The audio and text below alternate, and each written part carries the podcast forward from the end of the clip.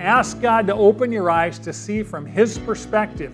When you see spiritual truth, you will experience courage and peace because you will see Him in fully in control.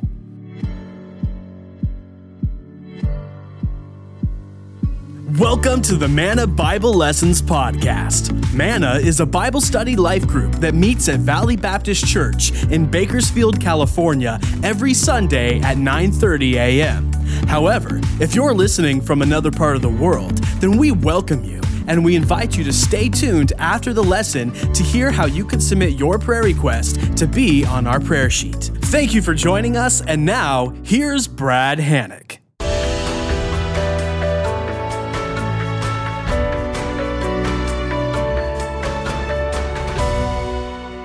Fellow students, if you would be so kind, open your Bibles to 2 Kings 6.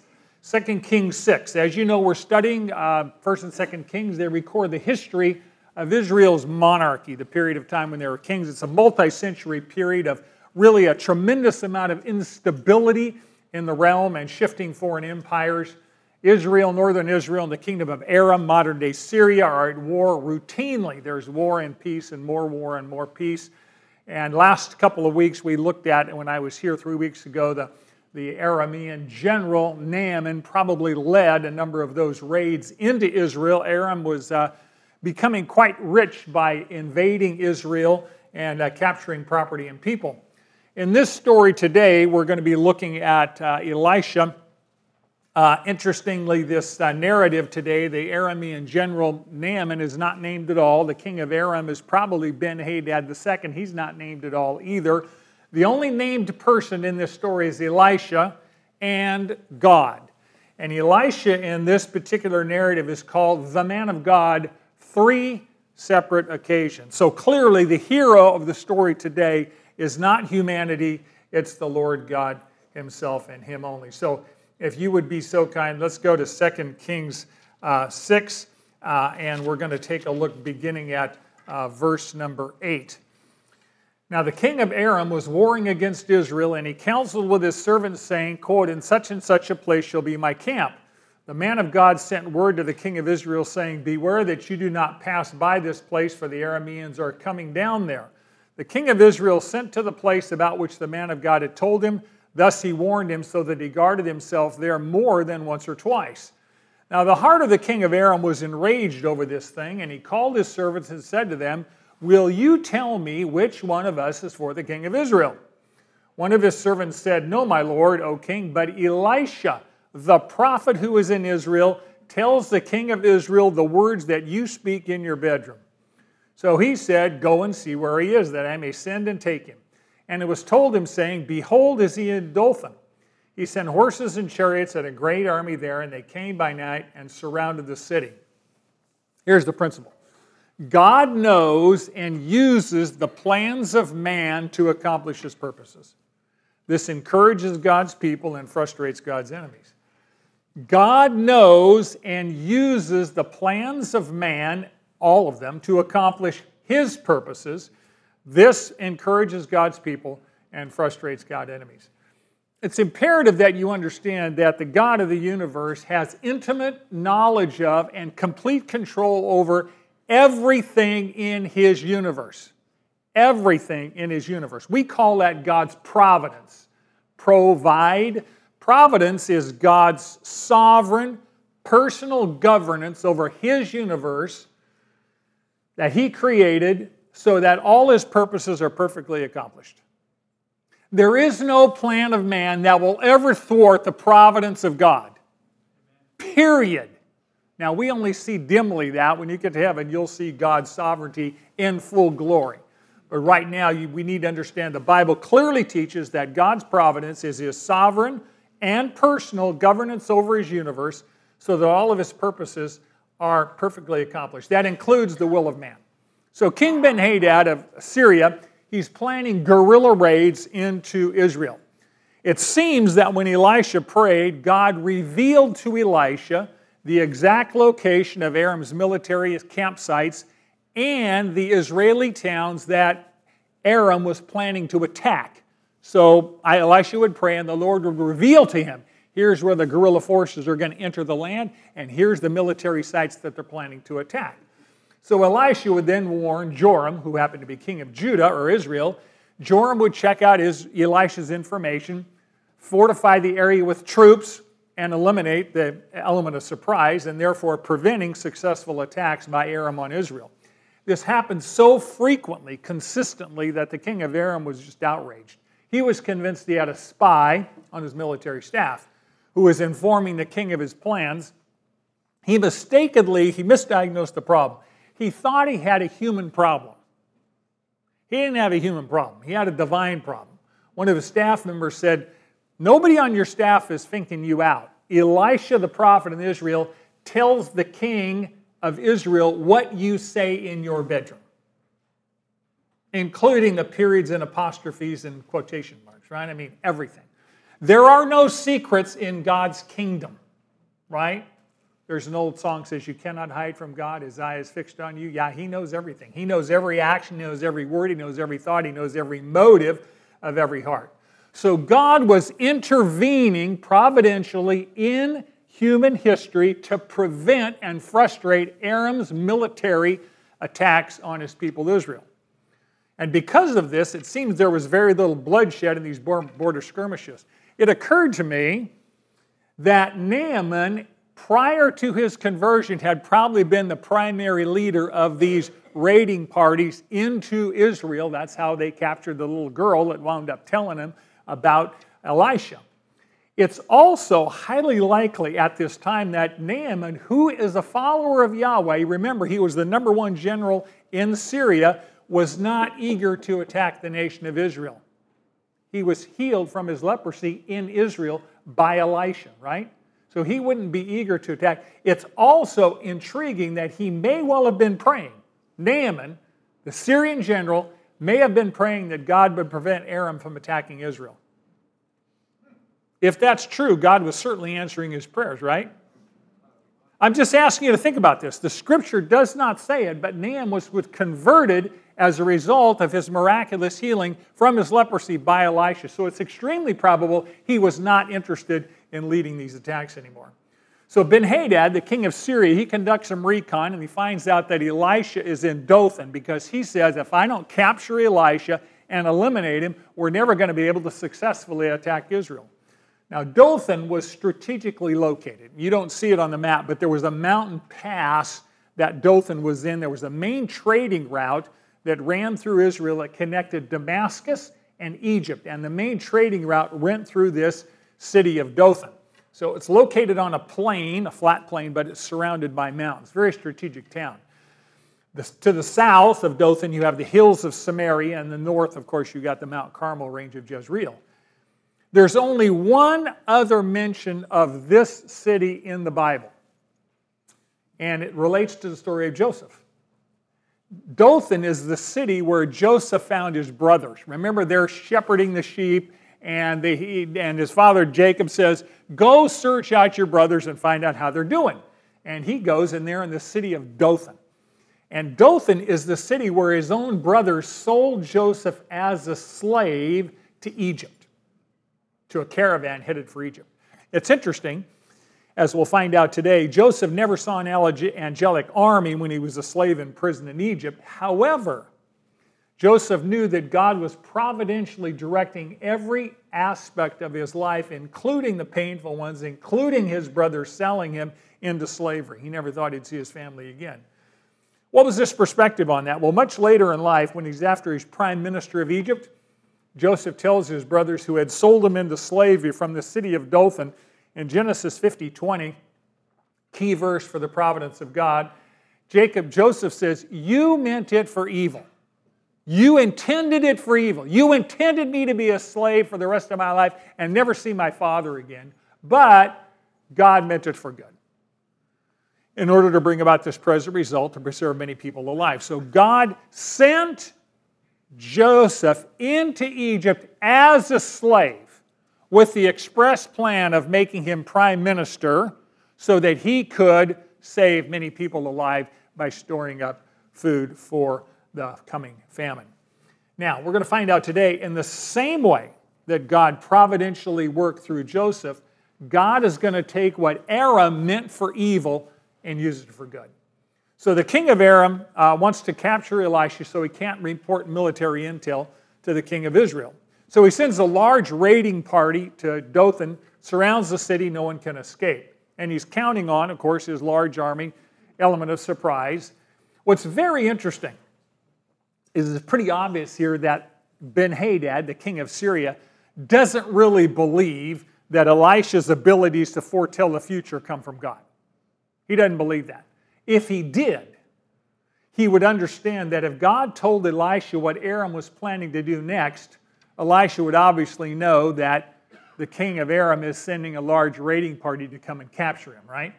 I mean, so far he's managed to tell the king of Israel, by the way, this is where he's coming, this is where he's going to attack, here's how you need to prepare yourself. So, did the king of Aram really think Elisha was going to be surprised when he sends a raiding party to go capture him?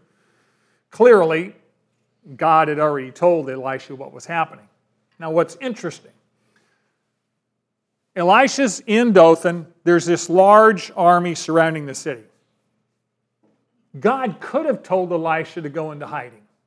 By the way, Elisha, these people are coming for you. Why don't you leave Dodge? You know, get out of town. God could have redirected the Aramean army someplace else and said, Well, you're not going to Dothan, you're going to attack someplace else.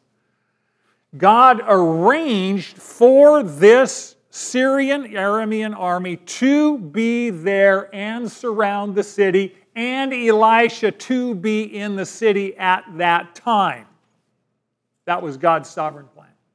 He was going to use this to teach Aram and Israel a key set of lessons about the nature of the living God. And Elisha's faith in the God of Israel plays a key role in this. Obviously, you know that God doesn't always prevent trials from entering our lives. He arranges many of them, allows all of them, and He uses them to reveal Himself to us in new ways. Verse 15. Now, when the attendant of the man of God had risen early and gone out, behold, an army with horses and chariots was circling the city. And his master said, Alas, my master, what shall we do? So he, Elisha, answered, Do not fear for those who are with us are more than those who are with them. Then Elisha prayed and said, O Lord, I pray, open his eyes that he may see. And the Lord opened the servant's eyes, and he saw. And behold, the mountain was full of horses and chariots of fire all around Elisha. When they came down to him, Elisha prayed to the Lord and said, Strike this people with blindness, I pray. So he struck them with blindness according to the word of Elisha. Then Elisha said to them, This is not the way, nor this is the city. Follow me, and I will bring you to the man whom you seek.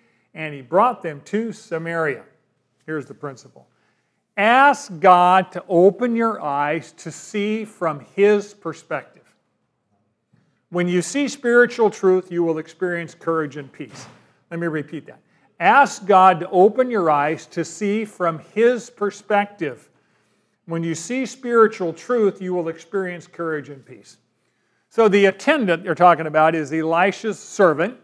He's up early doing chores, gets up at daylight probably to get water. He's completely unaware that anything's wrong, and therefore, of course, he's completely unprepared. When he gets outside, he can see the sunlight reflecting on all the swords and shields of the enemy soldiers that are circling the city, make sure no one can escape.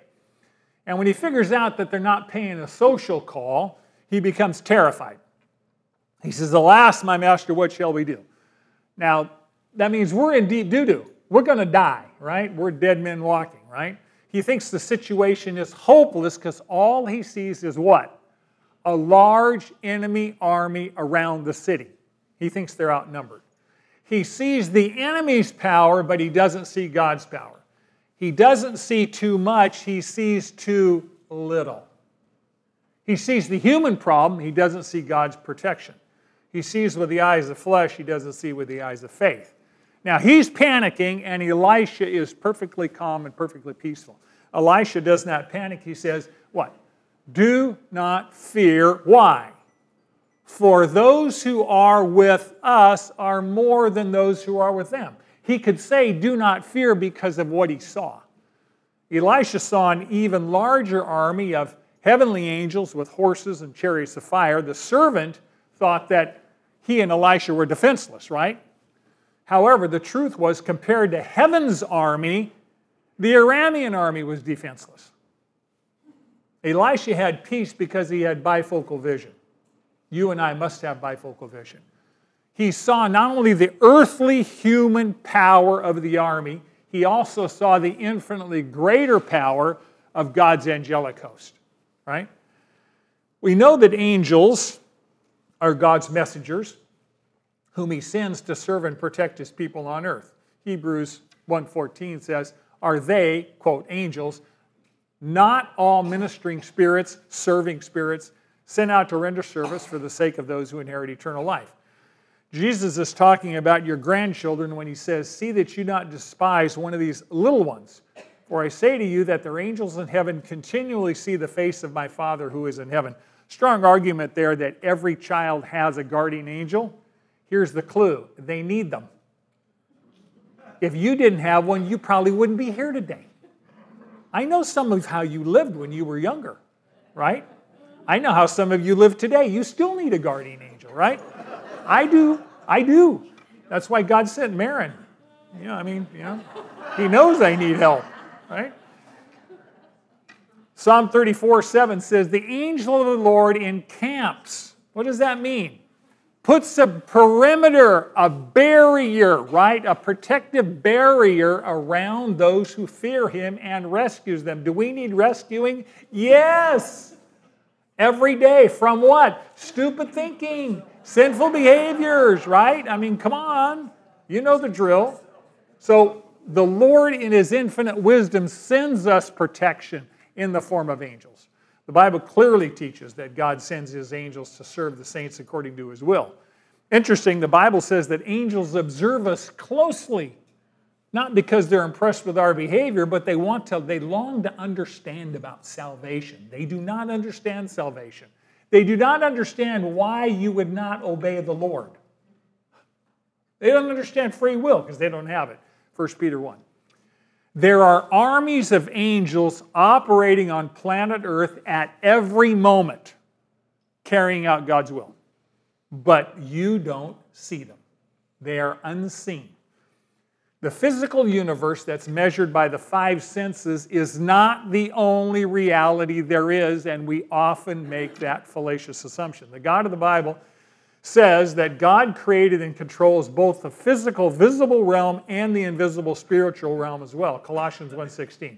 For by him, Jesus Christ, all things were created, both in the heavens and on earth, visible and invisible, whether thrones or dominions or rulers or authorities, all things have been created by him and for him, by Christ and for his glory. So the spiritual dimensions, the invisible realm, which enclose the physical dimension, the spiritual dimension is clearly larger than the physical dimension, that is the dwelling place of spirit beings, God and angels, etc. Now, Elisha's assistant is looking at life with his physical eyes, and he only sees the physical realm, and as a result of that, he's in fear. Right? God enables Elisha to see beyond the physical realm and into the spiritual realm. That's when he saw the horses and chariots of fire. The spiritual realm is far more substantial than the physical realm. The physical realm is passing away due to death, decay, in corrupting influences of sin. Paul writes in 2 Corinthians 4:18, quote, "We look not at the things which are seen, but at the things which are not seen. For the things which are seen are temporal, but the things which are not seen are eternal." The invisible realm is eternal and it's far more substantial, obviously, than the physical realm. See, we get deceived into thinking that the material world, the things we can see, touch, taste, etc., the five senses, is all there is. The things which are not seen are eternal. The visible world has an expiration date. That's why the very first thing Elisha does is what? He doesn't talk to the servant. Who does he talk to? He prays. He said, Lord, I pray, open his eyes and see. Elisha doesn't pray, God, can you change my circumstances? Ah, that's what I'd have done. He doesn't pray, God, would you send this angelic host, which I just saw, and wipe out these Arameans? Just take them out, right? He only prayed that God would enable his servant to see the true nature of their present situation. And we most often misdiagnose the nature of our present situation because we only see with our physical eyes. And we measure our world by what we physically see, not what we spiritually see. And we will always misdiagnose our situation unless we see it from God's point of view. And we'll always arrive at incorrect conclusions that way. And Elisha prayed and said, Lord, I pray, open his eyes that he may see. He knew that only God can open human eyes to see spiritual truth. We have many people in our lives that we love. Some of them carry our own DNA. And we're heartbroken because they don't see, right? They're blind. They're deceived by the enemy. And they don't see spiritual reality. Just like we didn't see spiritual reality. They've been blinded by Satan. And the only way that they're going to see spiritual truth if God opens their eyes, right? Jesus said, No one comes to me unless I draw them.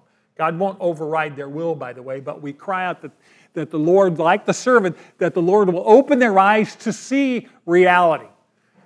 And sometimes that involves quite a journey before their eyes get open, right? Sometimes you and I get on quite a journey before the Lord opens our eyes as well. So, one basic principle when you face a crisis, don't panic, pray. By the way, you're going to do one or the other. If you don't pray, you will panic. I can I guarantee you there's, a, there's any circumstances we could get in if we didn't pray, we'd panic. But if you do pray, you won't panic. Prayer is the path to peace.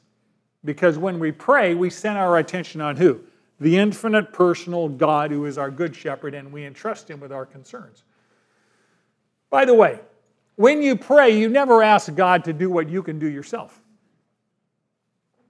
Right? I mean, you ask God to do what's humanly impossible. God, I need this situation fixed. I don't have a solution to it.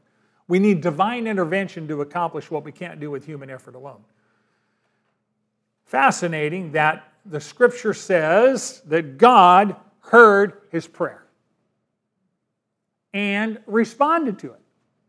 Then the Lord opens the servant's eyes and he saw. What did he see? The mountain was full of horses and chariots of fire all around Elisha.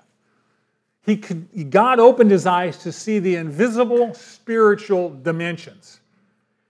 One character in Scripture who saw the invisible spiritual dimensions had a heart attack when he saw it.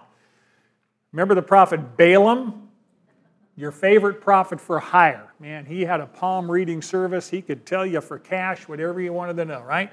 So he was disobeying God and he was going along with the Moabite messengers in order to curse Israel when God had already said, You're not going to curse him, you're going to bless him. But you know, Lord, if, you, if you're going to pay me some big bucks, maybe I could just kind of say something that would keep him happy. I won't quite curse him, but I really want to collect this big payday.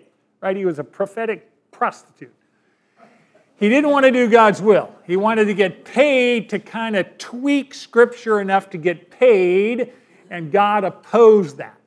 And God opened his eyes. So he's on the way to Moab to collect his payday, Numbers 22 31. The Lord opened the eyes of Balaam, and he saw the angel of the Lord standing in the way with a drawn sword in his hand, and he bowed all the way to the ground. I'm not going to quote the next one, but the angel of the Lord said, I would have spared the donkey and slain you. Because the donkey at least had the good sense not to go forward when they saw me. Duh. I resemble Balaam. Same. I have done that. So when you see the spiritual realm, it gives you proper perspective on the physical realm. If you saw spiritual reality, the physical reality would not upset you so much, and you wouldn't need to take all those things for your stomach, right? Sometimes God pulls back the curtain and gives his people a glimpse of the spiritual world in Scripture. A good glimpse is Job 1 and 2. Now, fascinating, Job doesn't know about Job 1 and 2. We know about Job 1 and 2. God says, here's what's really going on behind the scenes. Then you see the rest of the story. Job doesn't see 1 and 2. He just gets the rest of the story and he's clueless about what's happening. It gives us a glimpse of the realm where God and all the non physical creatures dwell. Jacob dreamed about what? A ladder going up and down into heaven, angels ascending and descending. Moses saw God face to face on top of Mount Sinai at the tent of meeting. Moses and the 70 elders saw God's glory when God took some of his authority and delegated to the 70 to give Moses some help. Isaiah 6 records his vision of God seated on his throne, high and lifted up. Train of his robe filled the temple. Ezekiel 1 records a vision of God in his mobile throne and the cherubim underneath that supported it, very consistent with Revelation. Daniel saw the pre incarnate Christ in chapter 10. Stephen was given a vision of heaven as he was being stoned to death in Acts 7. Saw Jesus Christ standing at the right hand of the Father. The Apostle Paul was given a vision of the third heaven, the very dwelling place of God, when he was being stoned in Lystra. The Apostle John, which will obviously we're in Revelation, was given extensive revelations of Jesus and the worship of heaven, especially in chapters 4 and 5. Now, the reality is, many people don't believe in an invisible spiritual realm. They don't. They believe that only what you can measure with the five senses, that's all that exists. Nothing else exists. There's an old phrase, what? I'll believe it when I see it. Well, there's all kinds of things that are real, but you can't see. The human eye can only see the visible light wave spectrum. The visible light wave spectrum is 380 nanometers. That's the color violet. Two 720 nanometers, that's the color red. Violet to red is all you can see. You've all heard the acronym Roy R O Y G B I V, red, orange, yellow, green, blue, indigo, violet. That's the colors of the rainbow, right? That's what you can see. The visible light spectrum, the colors of the rainbow, is 0.0035% of the total light spectrum. That means our human eyes are blind to 99.9965 of the electromagnetic spectrum. If it's not between 380 and 720, you can't see it with your own eyes. Less than 380 is, is ultra ray violet. That's gamma rays, X rays, can't see them. More than 720 nanometers infrared. That's radio waves, microwaves, stuff like that. We know these wavelengths exist because we can see what they do.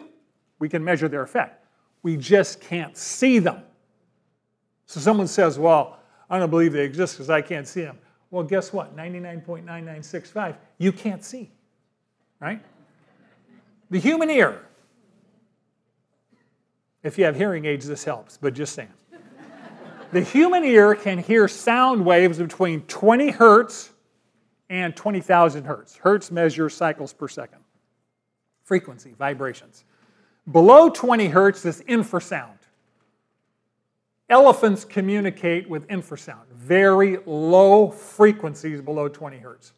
I just saw a documentary that stunned me. Elephants can communicate with their herd three to five miles away.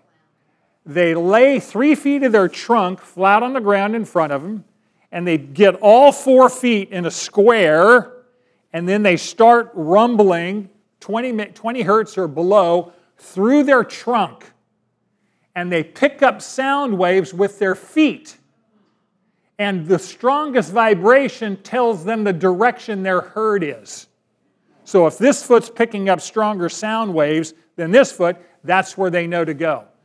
They use the earth like the soundboard of a piano to amplify the sound of like hammers hitting the strings. Above 20,000 hertz, you know that, that's dogs. If you have a dog whistle, that's 20,000 hertz or above. Dolphins, bats, we can't hear any of that unassisted. Here's the point just because you can't perceive it doesn't mean it's not real. Just because you can't see the spiritual realm doesn't mean it doesn't exist. You can't see electricity. You know it exists, put your hand in the socket, you'll find out real quick it exists, right? If you really want to check it out, make sure you're standing on water. That kind of amps up the effect just a little bit. Just saying. You can't see magnetism. You can't see gravity. You know they're real because their effects are measurable. So just because you can't see the spiritual realm doesn't mean it exists. So, how do you see the unseen realm? The Bible tells us that spiritual reality, the world beyond our five senses, is perceived by faith in God and His Word. Hebrews 11:1 says what? Now, faith is the assurance of things hoped for, the evidence of things not seen. Verse 27 gives an example. By faith, he, talking about Moses, left Egypt not fearing the wrath of the king, for he endured as seeing him, God, who is unseen. Jesus said in Matthew 24 35, Heaven and earth will pass away, the physical realm, but my words will not pass away. Here's the principle we perceive spiritual reality through faith in God and His Word. We perceive spiritual reality through faith in God and His Word. Hebrews 11 is just a partial list of Bible characters who believed what God told them and lived in light of that spiritual reality, regardless of their physical circumstances. They counted the promises of the living God as more real than their physical circumstances. Did you understand what I just said? They counted the promises of God as more real than their physical circumstances. Now, you're facing some physical circumstances, I am too. Sometimes they're enormously painful, sometimes they're hopeless from a human standpoint. The promises of God are more real than whatever physical circumstances you are facing.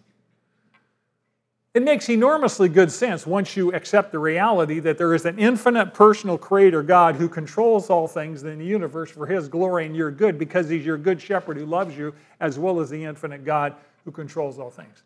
See, we Christians, I wanted to say we're schizophrenic, that's not accurate. but we live in two worlds at the same time, right? We live in the physical realm. We actually have flesh and blood. We live here. We sweat, we bleed, we cry, we die, just like everybody else. But at the same time, we live in a spiritual dimension where none of that's reality. We do have physical bodies and we live in a physical plane. However, our spirits live in and have contact with what the Bible calls the heavenly places. The Christian's identification with Christ is so complete that from God's point of view, you are already raised from the dead and seated with Christ in heaven right now. And at the same time, you are in your physical body here on planet Earth. God treats our salvation, our resurrection, our seating and reigning with Christ as a completed fact right now, even though our physical bodies are on planet Earth. Because there's no past, present, and future with God.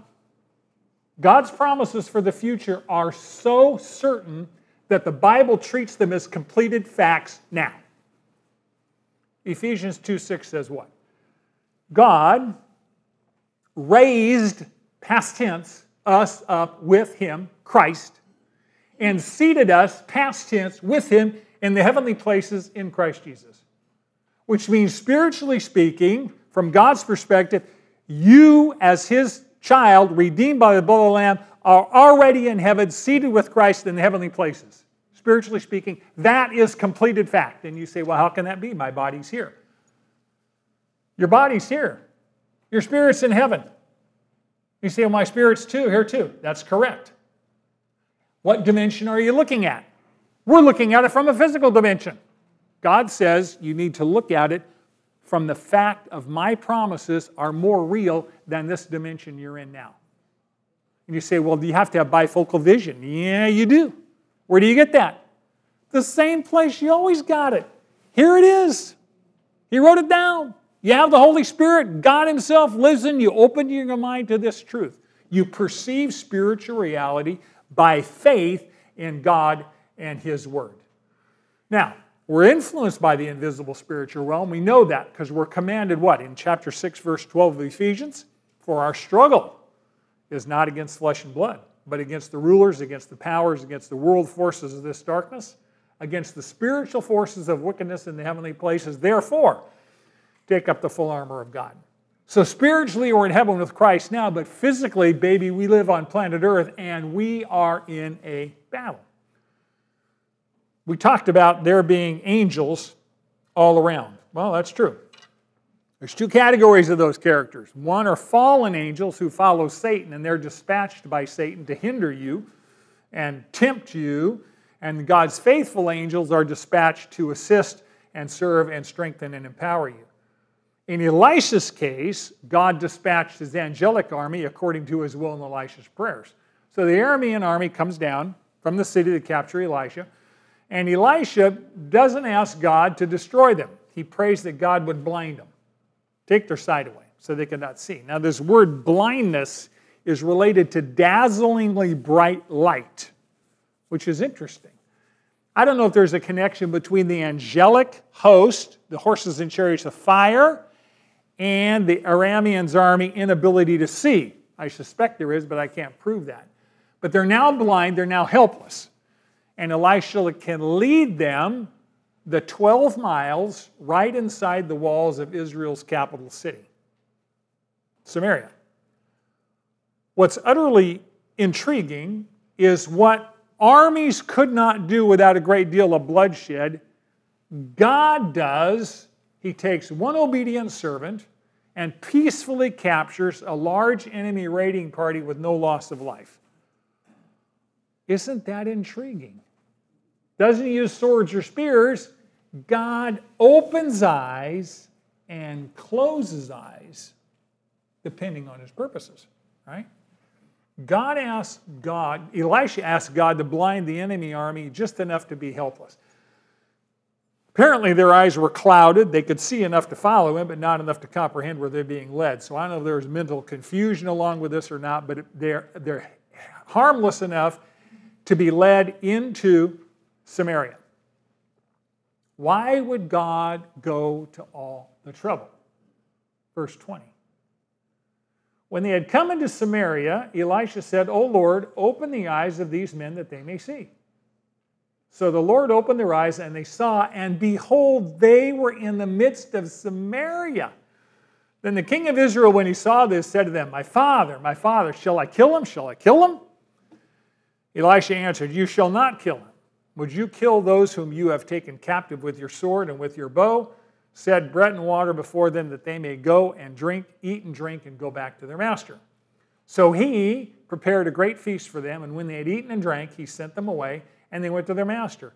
And the marauding bands of Arameans did not come again into the land of Israel. Here's the principle revenge produces retribution, but God enables us to overcome evil by doing good to those who do evil to us. Revenge produces retribution, but God enables us to overcome evil by doing good to those who do evil to us. So, how did good overcome evil? I want you to think about it. You're part of this Aramean army. You think this is a done deal.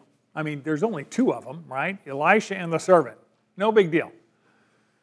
And you don't see the angelic horses and chariots of fire. Only Elisha and his servants see them. So, you as an Aramean soldier, you're blind to the spiritual reality you're dealing with. All you know is that when this guy prays, you're now blind. And Elisha says, I'm going to lead you to the person you need to see. And you get into Samaria and you hear Elisha pray, Lord, open their eyes that they may see. And all of a sudden you see, and you're in the middle of the enemy's capital and you're surrounded by enemy soldiers.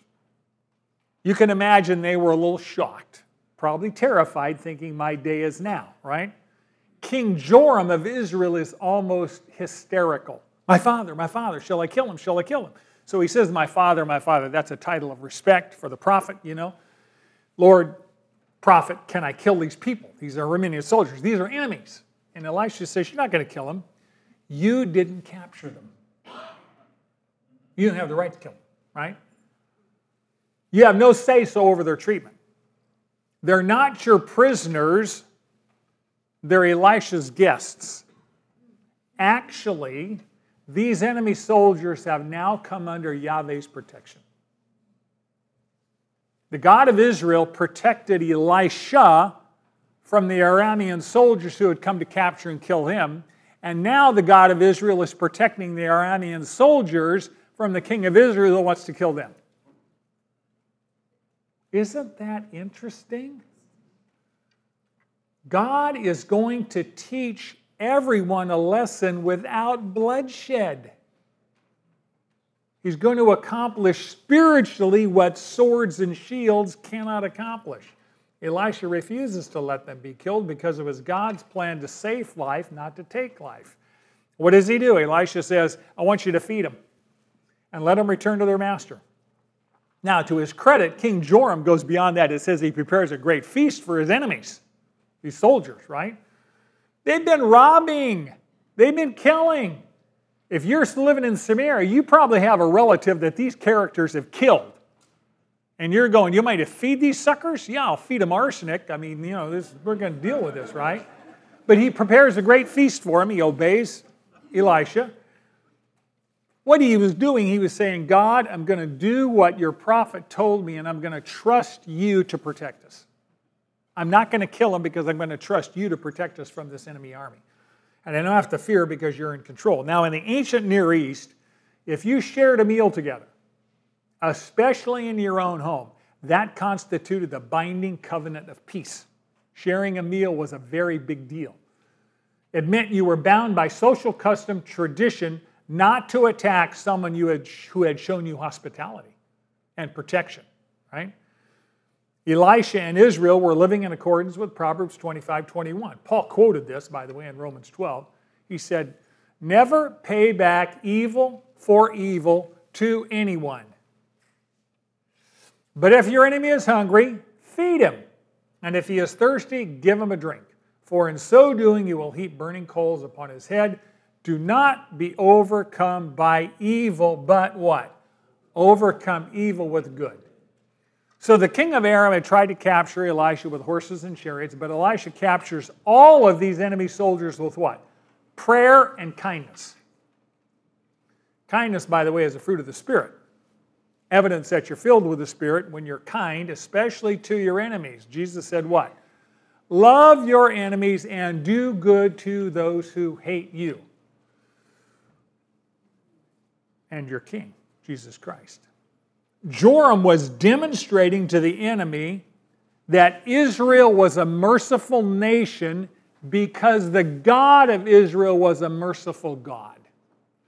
If you want to demonstrate to the world that your God is a God of love, then it's incumbent on you to show kindness to those who are your enemies because Jesus demonstrated his love toward us in that while we were what? Still sinners, still at war with him, still his enemies, he died for us. So when we behave like Jesus does and show kindness in light of, in face of opposition, we demonstrate the love of God for them to see. It says the Arameans were so impressed with Elisha's insight and Israel's kindness, they stopped raiding Israel. That's called overcoming evil with good. You know, God accomplishes His plans in His way. None of this makes sense from a human standpoint. From a human standpoint, if you got your enemy in your grasp, you crush them. I mean, they killed my relative. You're retribution. You're out of here. You know, I'm to I'm to take these people out. But Elisha saw the spiritual dimension God had a plan. None of this was Elisha's plan, by the way. When he said, open their eyes, close their eyes, the Holy Spirit is guiding Elisha as he goes. God has a plan to accomplish his purposes in his ways, and most of the time we don't see it because we don't ask him to see it. When's the last time you said, Lord, here's my take on this situation? Here's my assessment of this situation. I know that you see more than I see. Yeah? Open my eyes that I would see the reality of what I'm really dealing with here. Sometimes you're dealing with some mean, nasty, ugly people in your life. They're lost. They're lost. They don't have Jesus. They're controlled by the enemy. They believe lies. They're lonely. They're hurting. They lash out. They behave like the devil because the devil's their master, and we want to react to them on their level. Lord, open my eyes that I might see their spiritual needs. What do they need? Love, forgiveness from the Lord. So, whatever the situation, I'm just using that as one little example. Whatever your situation is, you don't see it accurately unless you ask the Holy Spirit to open your eyes. Amen? You have people, we have people in our lives, all of us, who need to see spiritual truth, and we need to continue to pray that the Lord will open their eyes so that they may see, and that the Lord will open our eyes to what our loved ones' needs really are, so we don't wind up responding to them in ways that don't honor Jesus Christ as well. So this week, in the next 167 hours, as you read God's Word, as you live life, as you come in contact with people, in any circumstance you're in, ask God to help you see things from His point of view. We're in a situation in our church family where our senior pastor of 30 plus years is been given a death sentence from a human point of view. Human points of view don't impress our king. His point of view is all that matters. Ask God to show you what He wants you to see in this circumstance. It probably will not be what you currently see. He wants to show us His sovereignty, He wants to show us His lordship, He wants to show us His love. He wants to show us his shepherding. He wants us to understand that he is the king. He is our father who is in control and who does all things for our good, even hard things. Maybe especially hard things.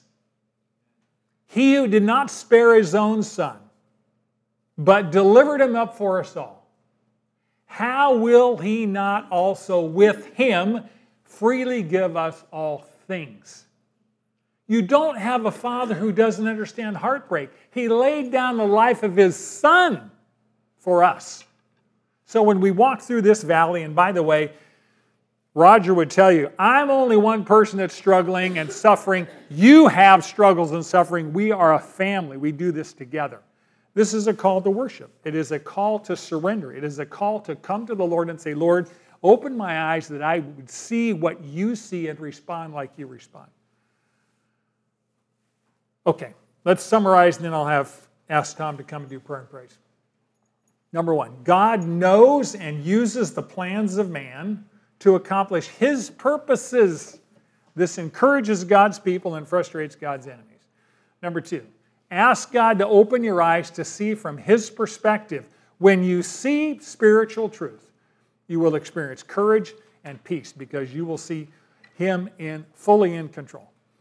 Number three, we perceive spiritual reality of faith in God and His Word. He's revealed His will and His perspective in His Word. Read it and ask the Holy Spirit to open your eyes. Lastly, revenge produces retribution, but God enables us to overcome evil by doing good. By the way, you and I have no capacity to do that on our own. I said that on purpose. God enables us to overcome evil with good, right?